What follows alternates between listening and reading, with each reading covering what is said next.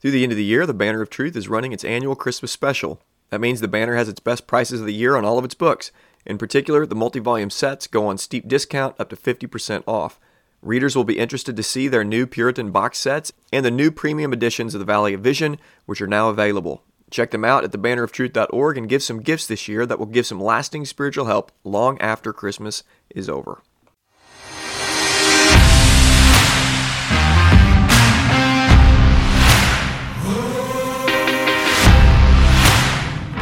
Welcome to the Shepherd's Crook podcast. The Shepherd's Crook exists to provide care, counsel, and resources for pastors. You can get more information at theshepherdscrook.co. My name is Jared Sparks, and I'm a pastor coming alongside other pastors, reminding them of the chief pastor.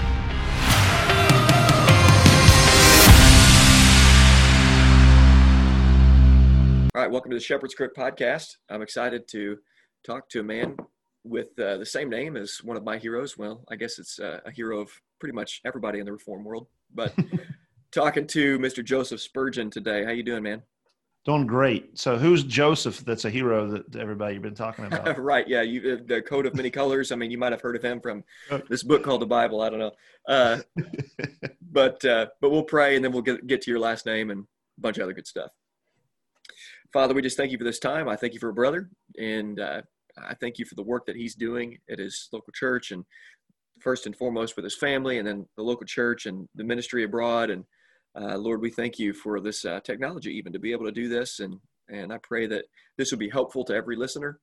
I thank you for the work that he's also done with these two books we're going to talk about today. So just leave this discussion. I trust that you're going to. It's in Jesus' name we pray. Amen. Amen. All right. Well, Joseph, for those who may not know you, why don't you go ahead and tell us a little bit about yourself and your family and then what it is that you do? And go ahead and tell about the podcast and the books as well. And then we'll get to that here in a little bit. Yeah, sure. So uh, I am a pastor in Southern Indiana, a, church planter pastor.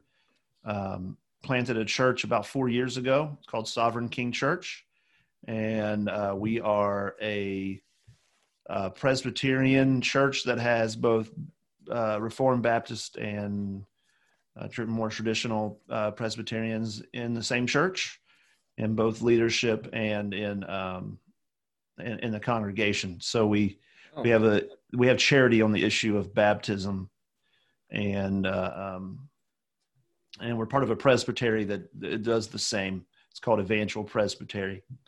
And uh, we planted the church, and uh, Lord willing, here in February, we're going to be particularized. That's uh, that means that we will uh, have ordained elders, and will no longer be considered a church plant, but a a full on church. So the Lord has been very kind to us. We planted the church and God has grown it. And uh, especially this year. So everybody's, you know, complaining about 2020, but it's actually been a really good year for our church. Us too. Uh, yeah.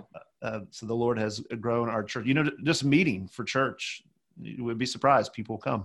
Yeah. so, and, uh, but it's been very good.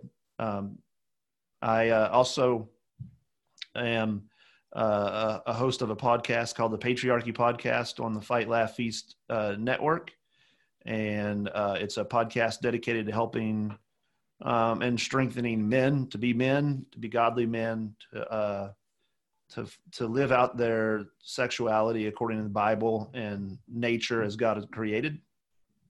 And so that's been very good.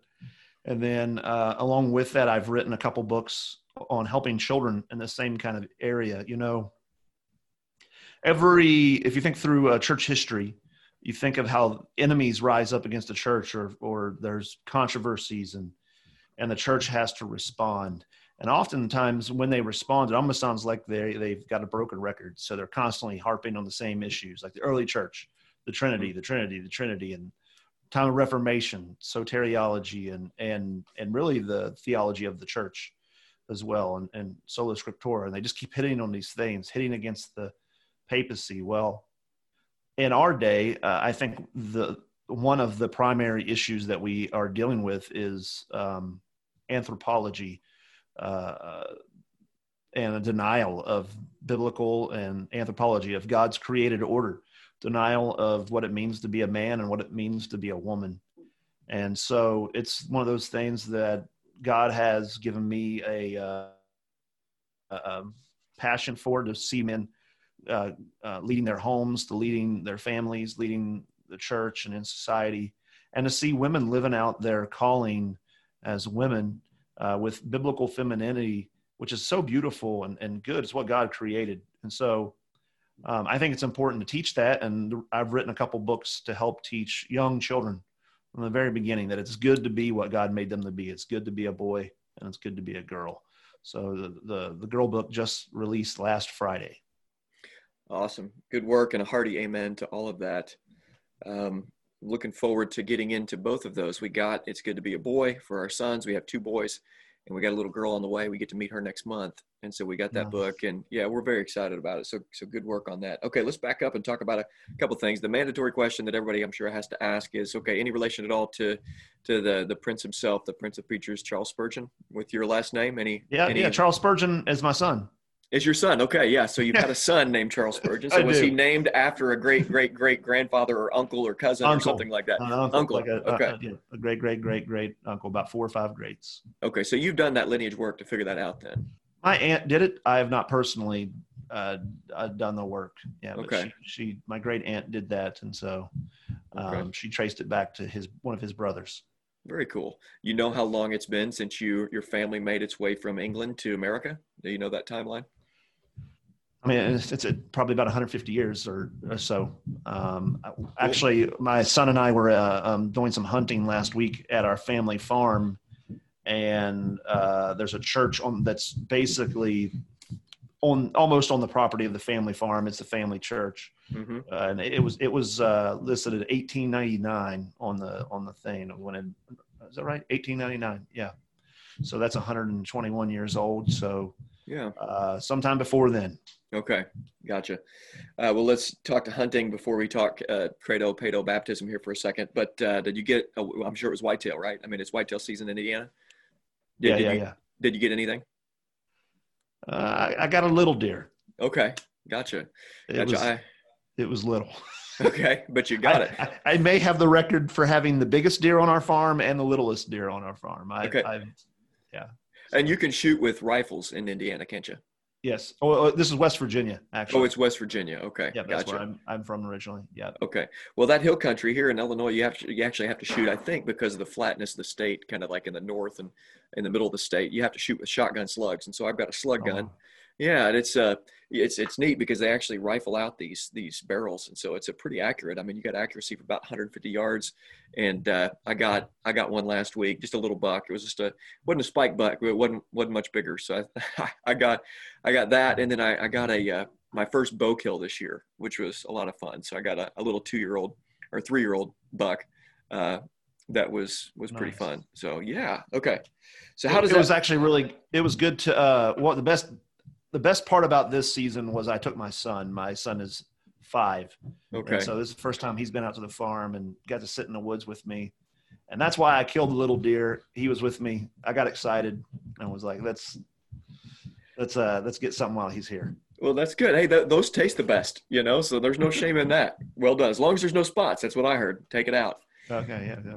yeah. Um, so our uh, son is six. So next year we're planning on putting him, I got a two seater uh, stand from a buddy of mine, and so I'm going to plan on bringing him out with me next year. So, uh, all right. Nice. So, how do you do this? I didn't know this before the podcast started here, but how do you how does that work? Having Pedo and Credo Baptist on the same elder team, and you are a Presbyterian church, and so how if you're if you're giving charity to each other, I'm very intrigued. I love that. So, how, how does that work practically? Practically, how it works is that um, for one, we don't charge each other with with gross sin for not holding to the same position. So um, we do agree that one of us is wrong. Okay. The Baptists are, and are wrong. Just kidding. but we agree that one's wrong and one is right. So we're not um, um, uh, what is it, relativists. We're not uh, more relativist or biblical relativist. But uh, we also believe that uh, um, we're both sides are trying to operate in good faith mm-hmm. and that, that this that we have so much else in common, so much else that we share in common and mission, and with all the things going on around with us, we already do a lot of work together outside. And and you know, you think about this, you see R.C. Sproul and and MacArthur sharing a stage together. Yeah. and and preaching together, consider each other brothers. And so, for us to work together in a single church, we we first acknowledge that one of us might one of us is wrong, one of us is right. So, and, and, but at the same time, we also acknowledge that we are attempting to operate in good faith, and we're praying for God to give us wisdom, and that we that we would grow to a greater understanding. Um, but uh, we also have to operate, and this is where uh, maybe Baptists feel like they might have to compromise a little bit. Is that um, we all agree that the children of the parents uh, of believers are are members of our church. Uh, that is, they're, they're non-communicant members. They don't take the Lord's Supper, but they do. They are. They're not visitors. They don't fill out a visitor card every week. They're there. They're to be raised in the fear and admonition of the Lord, and uh, they they have uh, the duty to respond with faith to the gospel. And uh, uh, when they do respond with faith, whether they've been baptized as a baby or um, later on when uh, if it's a credo Baptist parents and and um, they respond with faith or baptized, they have that they make a profession of faith and they received into uh, uh, the to the Lord's supper to the Lord's table by the elders. And so um, a lot of people are always intrigued. Well, how does this work? I mean, it's it for uh, the church that's helped start our presbytery has been doing it for over 20 years. We've done okay. it for four years and it's it's worked great. We have both Baptist and, and Paedo Baptist in the same church. We kind of give each other a little ribbing every once in a while, a little fun with it, and yet uh, we are wanting to teach the truth. And so when we do uh, a Paedo baptism, for example, I do uh, teach why we do that. Mm-hmm. If we do a Credo Baptist, we explain what the position is, and and uh, we just try to um, give people charity on the issue. Good. That's helpful. I've been thinking about doing an episode about why I'm still Baptist. And I figure, why don't we just have a quick discussion? And I'm going to lay out the, the, the path that I've been on and then where I'm at. And I'll mm-hmm. make it in two minutes or less. And then right. you critique that. And we'll just have some fun with this. And before we okay. start talking about the books, we'll just have fun talking about baptism for a second. okay. So I preached through Romans 11 this year, was preaching through Romans for about a year and a half and I had read Pascal Denault's the Baptist, Baptist uh, covenant theology, uh, the the unique uniqueness of Baptist covenant theology from the 17th century, Nehemiah Cox, Nehemiah Cox, and he leans heavily into John Owen's exposition of Hebrews, and um, I went down that route for a while, and then as I was preaching through Romans 11, the visible invisible nature of the church and the promises coming to the visible church, and then a real apostasy happening through throughout the New Testament really got a hold of me and I am, am, somewhat of a hybrid where I'm acknowledging more of a classic covenantal theology um, when it comes to the nature of the visible and invisible church, but also holding on to some of this the, this Baptist side of, of covenant theology where I can affirm that there are promises given to the visible church and that is a it is a mixed nature and there is really something that people can apostatize from that they were actually a part of and still not being regenerate. Mm-hmm. the hang up for me and why I'm still Baptist is that there's a big seems to me a, be a big jump from saying I can acknowledge the mixed nature of the covenant and I can acknowledge that there are visible promises given to the church, but it's a step for me to say I'm going to willingly walk an infant or a child that I know has not been born again into that visible people of God formally. And so well, for me, that's the that's the the the thing that still keeps me being Baptist. So critique it, Joseph Spurgeon. Here's your chance. Well, there was something you said there that I would push back on when you said you would not walk a child or an infant that you know has not been born again. Mm-hmm. How do you know they've not been born again? There's been no visible uh, demonstration. It goes back to the same classic Baptist argument. So, as many as received the word were baptized. So, there's no mm-hmm. demonstration of repentance and faith, which would I, I would see as the proverbial but was but go ahead. Was John the Baptist uh, saved in the womb? Man, there's there are exceptions. It seems like he was, and uh, yet his life was demonstrated as a life that bear, bore fruit in keeping repentance. And so I I get where you're coming from. I really do. Yeah. So I think for I think for me personally, the the same principles that apply in your position. That it sounds like you're not a credo, uh, I mean a, a Paedo communion guy and we have a CREC church here in town. Actually, a good buddy of mine, Bill Smith, is a pastor here in the same community that I'm in. Yeah, I know him. Yeah, he's he's great, man. He's been a he's been a great friend and and a help along the way, and uh, and so, excuse me. Uh, the same principle of, of withholding until there's a visible, some sort of visible sign of internal transformation through repentance of faith for the for the welcoming to the table is the same same principle. And so, I mean, some of it gets back to the same, uh, you know, hangups that most Baptists have. But uh, but I have recognized that there is something a, a real apostasy that that can happen. So, anyways, we're all, all you're, not, you're not, far from the kingdom then. that's right. That's right. Well, well, thanks for having fun with me on that. That's that's good stuff. Well, um, let me uh, uh, let me say this. I I used to be a Baptist. Okay. Grew up Baptist. You know, with the last name, you got to be right. You got to start somewhere. And um, what truly, uh, a lot of things that God worked along the way. One was a um, this debate between James White and a guy named Bill um, um, uh, Okay. And um, what really has hit me is that uh, um, starting off looking in the Old Testament as the promises made to fathers and how the fathers lead their homes and how Joshua says, "As for me and my house, will serve the Lord," and you know the promises to, to Abraham that he would command his household after him, and then to to give the sign of the covenant to his children. I see that family household principle all throughout the Old Testament, and I even see it in the I see it in the New Testament when Jesus talks about uh, don't uh, suffer the little children to come to me, and and he talks about um, and then you have the the uh, um, Peter say the promises for you and your children, and and for all those are far off. But the concept of the father leading the home and saying, "This is what our home is going to do. We're going to be Christians. We're going to, or we're going to follow God," um, and the promise of of and, and the command to give to your children is carried through. And if I, I would see if in the New Testament, if that were overridden or changed, that would be a huge, huge change. And one on the level of uh, of the level of um, now, like Gentiles are now being accepted into the covenant, and we have like whole books written about that because it was such a controversy. Mm-hmm. It was, seems to me that if the change had happened and now our children are not part of the covenant they're not to receive the sign of the covenant that that would be on equal level of a controversy and we would see scriptures telling us do not give the sign to your covenant but uh, to your children but what we see instead are household baptisms and uh, language that mirrors the old testament language like the promises for you and your house your whole or the promises for you and your children or uh, you shall be saved you and your household yeah. so um, i mean these are obviously the all the you know right. the presbyterian arguments but these are what um, have convinced me and um, um, yeah well i mean i think it's helpful for baptists to be able to hear this kind of stuff. And i mean we've read it we've studied it we have conversations about it.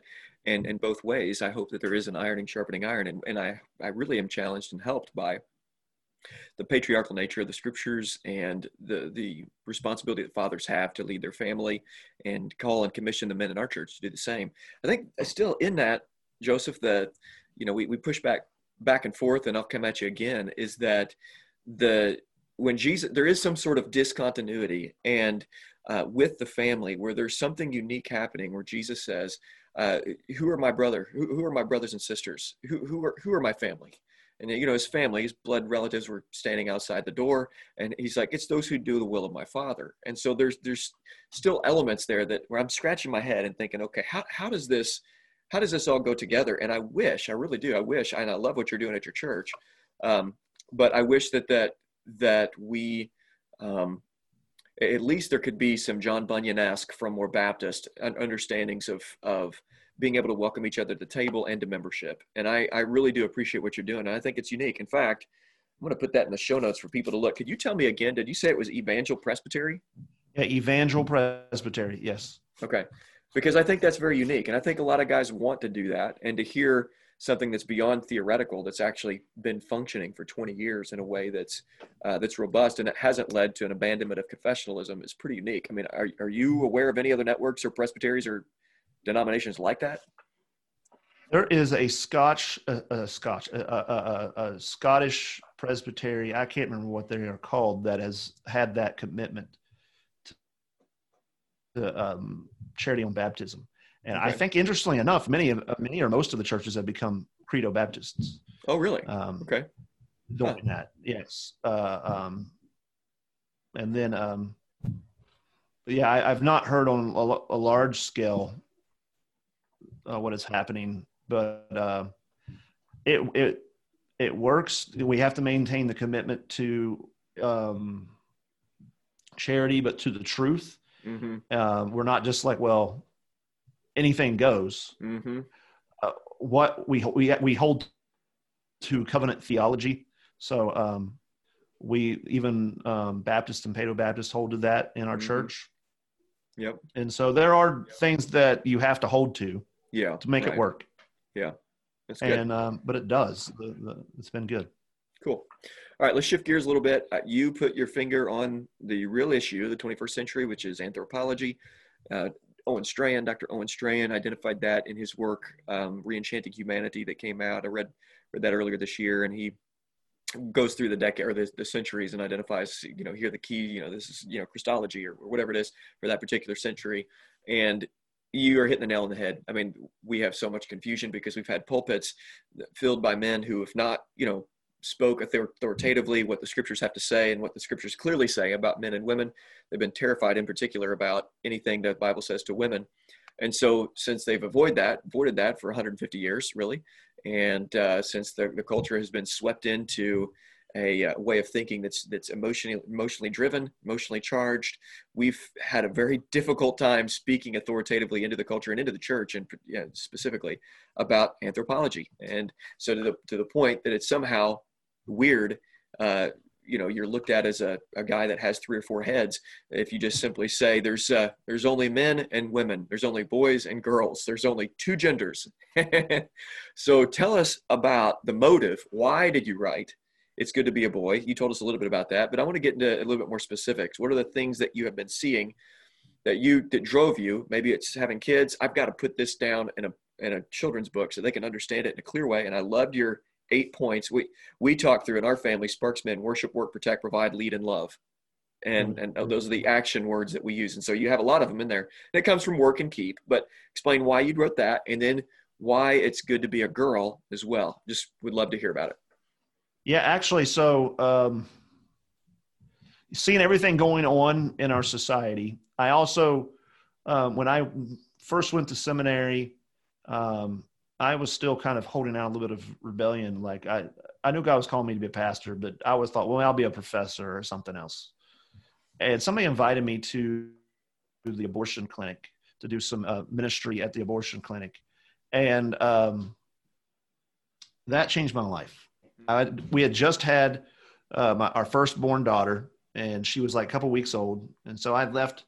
I left, uh, having held her in my arms. I went down there, and I saw a woman come in. The very I wasn't down there but five minutes, and uh, uh, a woman came in saying she was going to murder her baby, and there was nothing we can do about it. And I mean, and then uh, later on in that day, we saw another woman who actually changed her mind and kept her baby. Mm. So all this this wrecked me like this is happening in my town and this is what's going on and the more i thought about it the more i got um, involved in um, sharing the gospel and street evangelism and preaching but really the desire to be a pastor got, grew out of there meeting people oh. there preaching the truth and then so that final holdout of some kind of rebellion was over and i was going to be a pastor and love the lord and and preach the truth, but also thinking through that, thinking, why is this stuff happen? Why is abortion so continue to happen? And and and all the things going on around, and it's because uh, men are not being men. They're not uh, uh, they're not obeying God and leading their homes. They're not leading in society. They're being passive. They're they're and then women are stepping in and trying to overstamp their bounds as well um, they've been taught they have to compete against men, and so having a child is a, a an impediment to their competing.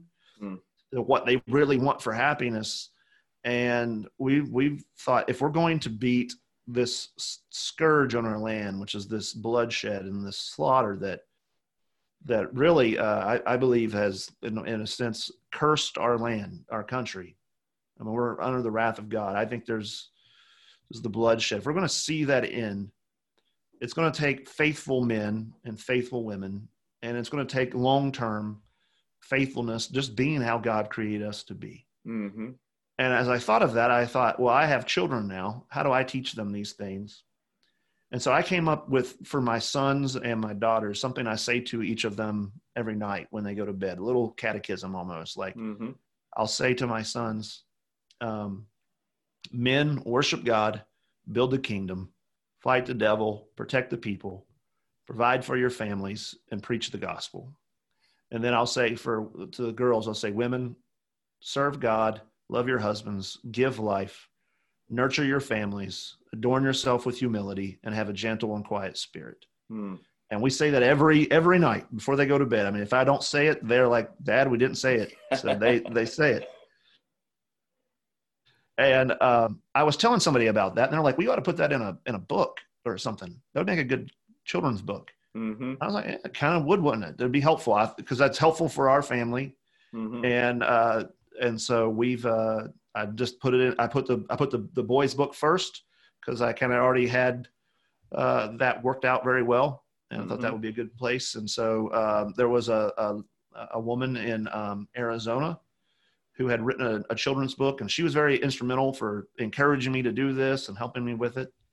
And there was a, a pastor named Pastor Jerry Doris, who who he he uh, also works as a publisher and uh, um, a, a designer of book covers. Okay. So he he knew how to put all this, to help me get all this put together and make it look professional. And so uh, we wrote the, the boys book, got a really great uh, response to that, Mhm. especially for a self-published book. And and then we've just uh, finished the girls book, and uh, hopefully um, after this, uh, I'll have uh, another one in the series called "It's Good to Be a Family." Oh. and and uh, we'll talk about how God created the family, and then, Lord willing, that uh, if I have an idea for it's good to be a church to talk about our our position in the church. So Fantastic. um, uh, that's that's the goal. But the idea to teach these truths simply, I mean, very Mhm. basic. These are these are not written for. They're not written for adults. They're not even written for older children. They're written for a dad to sit down with his sons and sit on, have them sit on his lap and read Mhm. through it, or a mom to sit down with her daughters yeah. and then um, but to just encourage these little simple truths and if i think if you can lay out this is what i was created for and this is how i it's just simple the children get it Yeah. Well, it's it's very good. I mean, we read through it as soon as I got it in the mail, picked it up, and my wife and I read through it, and we just, well, this is so good. My wife was like, "This is great," and it was right in line with some of the stuff that we've been talking about. And so we we've got you know the the worship, work, protect, provide, lead, love, and my sons just you know yell that out. My little two year old, his speech impediment is there, and so he's struggling to get it all out. But then you know, we talk about you know little girls women worship work submit help fear nothing and love and, and Oh, so wow. there i should have i should have talked to you before i wrote the girl book. Well there's it, it's good to get handles and to get grasps on this you know and our little girl's getting born she's going to be born next month. And so we're thinking through these things. So i love you're a little bit ahead of us in this. And uh, have, let me ask have you thought about tying in rites of passages to each of these stages? Is that something that's crossed your mind at all? I, do you remember tying in- in, go ahead. Tying in what? Go ahead like a, a tying in rites of passages to these certain stages so as you you know you give that mantra to them at night you're catechizing them about boyhood and what it means to be a girl have you thought about tying in okay now how, how can i train them in that in a particular set of, of rites and pat it's almost like remember right raising a modern day knight? Did you happen to read that in the it was like a 1997 book or have you heard of it? I- i don't know that i've i've read that one no. Okay, well, if you want to get a, a cheesy, fun read, pick up the book Raising a Modern Day Knight. And it was this guy, and him and his buddies got together, and they were, I think, in their 30s or something like that. And they were like, man, we want to raise our sons right, you know, and they're, Mhm. uh, we're, we're going to do this thing. And so they came up with this rites of passage process for their boys about knighthood. So they, they have all these words, squire, and eventually they, you know, become, they're, they're knighted. And it, it's, nice it's, there's, there's some goofy elements to it, but it got me thinking about okay, what what would it look like to build rites of passages around these concepts? And you're you're and now as I'm thinking through what you have written, I'm thinking about okay, how can I implement this because this is really good and it fills in some of the gaps that I've I've uh, left out. So have you thought through that at all about your boys raising sons and what it would um, look like to have a rite of, rite of passage into manhood? Yeah, there's this book called Milestones. Have you have you read read uh, that? Uh-uh. Milestones. Um, I can't remember who wrote it. I, I read it in seminary for family. It's a very similar idea. Okay. But the idea was getting your church to be a part of this idea of milestones and okay um, yes, this is something I need to develop and work on. One of the things, this is not quite a milestone, but it's something I actually, uh, I thought I was going to be late to this interview because there was something that we were doing. We are trying to start a an academy for boys. Wonderful. Uh, a Christian academy for boys, and then eventually we'll start one for girls. Maybe we're just starting. We've we got limited resources. We're trying to get the what we got, but one of the things we want to do is start a a Christian school that that focuses uh, basically four key areas, which is your academics, mm-hmm. and and then two is uh, um, Bible. So I mean, uh, obviously everything is under the Bible, everything, but specifically theological um, training. Third would be vocational training. Okay. Aspect to this. So uh, uh, uh, one class during the day would be some even for young we're, we're trying to start this with probably younger children young boys mm-hmm. some kind of uh, just learning to swing a hammer and those things Man, a lot of things that are not um, that our generations have forgotten mm-hmm. yeah. and it's always helpful I, I think these are things that dads have the responsibility to teach but it's always helpful not every dad has had a dad who taught him that mm-hmm. and so it's helpful to be able to pool your resources. Yeah. And then the last aspect would be a, a, a discipline and honor. So teaching our children to honor and uh, have respect for those who are older than them and those in authority. And it'll be so in the, the boys academy, there'll be some kind of, we're working it out, some kind of almost like a ranking system, some kind of like almost like a military rank that you would get as you you're in there so that you have to look to the older kids with respect. Yeah. And uh, and so this is we were we just went and visited a, a a Christian school today to see what they do. They don't quite do all the same things, but did a lot of good things. Uh-huh. So that's uh, that's that's not quite a rite of passage, but that is taking these concepts and trying to apply them. Yeah, getting, in some getting, way.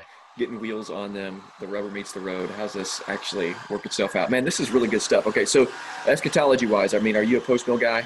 Is that is that where yeah. you're at? Okay. So yeah. why why are you doing this then? Why are you wanting to build an institution? Why are you writing books for children? Um, why are you what, what's your long term hope and prayer if God continues to bring fruit to all this? So what, what are you hoping for, man? What, what are y'all doing this? Isn't this just kind of like, you know, peeing in the wind a little bit? I mean, what what are you what are you doing? What's the what's the hope? Well, uh, the hope is for for one, I, I, Christ has saved me and forgiven me of sin, and has I wasted a decade of my life in rebellion to God, mm. and and why would I waste any more time? I'm 40 years old, and so I want to serve the Lord. But secondly, I mean, uh, so that's He saved me. I want to serve Him, but I have His promises that He that our work that's done for Him is not done in vain. Mm-hmm. And so I, I have the, the, the long term view that even as dark as things may seem, God always uses his people and his people's faithfulness to bring light and to grow his kingdom. We're to seek the kingdom of God first. And so um, eschatology does help drive that, that I believe that actually the gospel will be, will be uh, uh, victorious over all of, of the world in time and in history. But I also, uh, um, I also believe that, that uh, even if things are seem dark now that, that God will use our faithfulness. And, and, and so you know, who was it? William Carey, Good Baptist said, uh, William Carey, uh, attempt great things for God. Um, that's that's what I want. I want our our church and everything to be about is mm. seek the kingdom of God first, trusting Him, trusting as uh, this is something we've talked about in my patriarchy podcast, which is that the patriarchy is inevitable.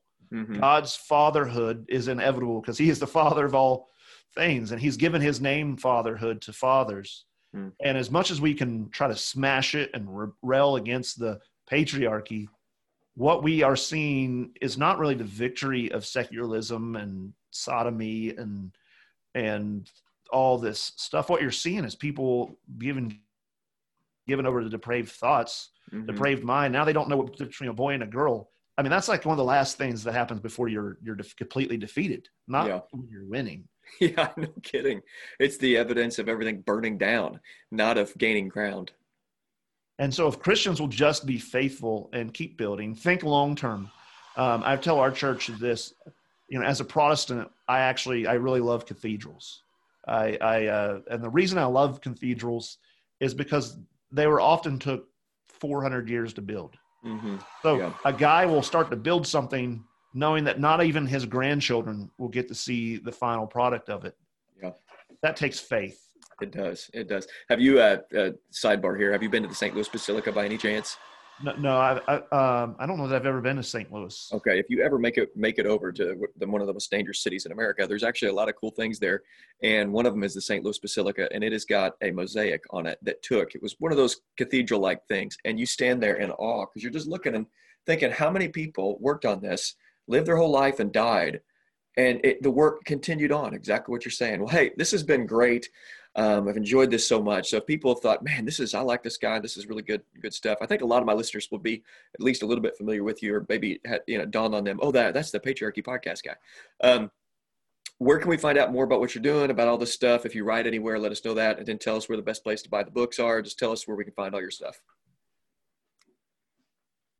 Yeah, so you can find my podcast, the fight on the Fight Laugh Feast Network, on, and I have two podcasts on there: the Patriarchy and one called the Daily Sword, in which I do like a daily uh, Bible reading and, and and prayer guide with that. And then uh, you can look at sovereignkingchurch.com to find uh, all my sermons and mostly blog articles. And uh, then the then you can look me up on Facebook, Twitter. I don't use Twitter very often. I don't like it. I don't like it at all. and, but I'm on there. I'm on Parler and MeWe, but I mostly use Facebook for social media. And if you want to buy my book, uh, you can buy it at any online retailer for books. So Amazon.com, it's good to be a boy, it's good to be a girl. You can go to Book Nook, whatever, um, um, Barnes and Noble, whatever other uh, Books a Million. They're they're on all those. So okay. Very cool. Well, this has been a lot of fun. We've been talking with Mr. Joseph Spurgeon. Thanks so much, man, for coming on the show. Yeah, God bless. Thank you. Thank you for listening. For more information, please visit theshepherdscrook.co. For care and counsel, please call, text, or email to set up a session. You can follow The Shepherd's Crook on Twitter, Instagram, and Facebook. And please consider sharing this episode and leaving a review on iTunes or whatever other podcast platform you use. And let me encourage you to remember Jesus Christ.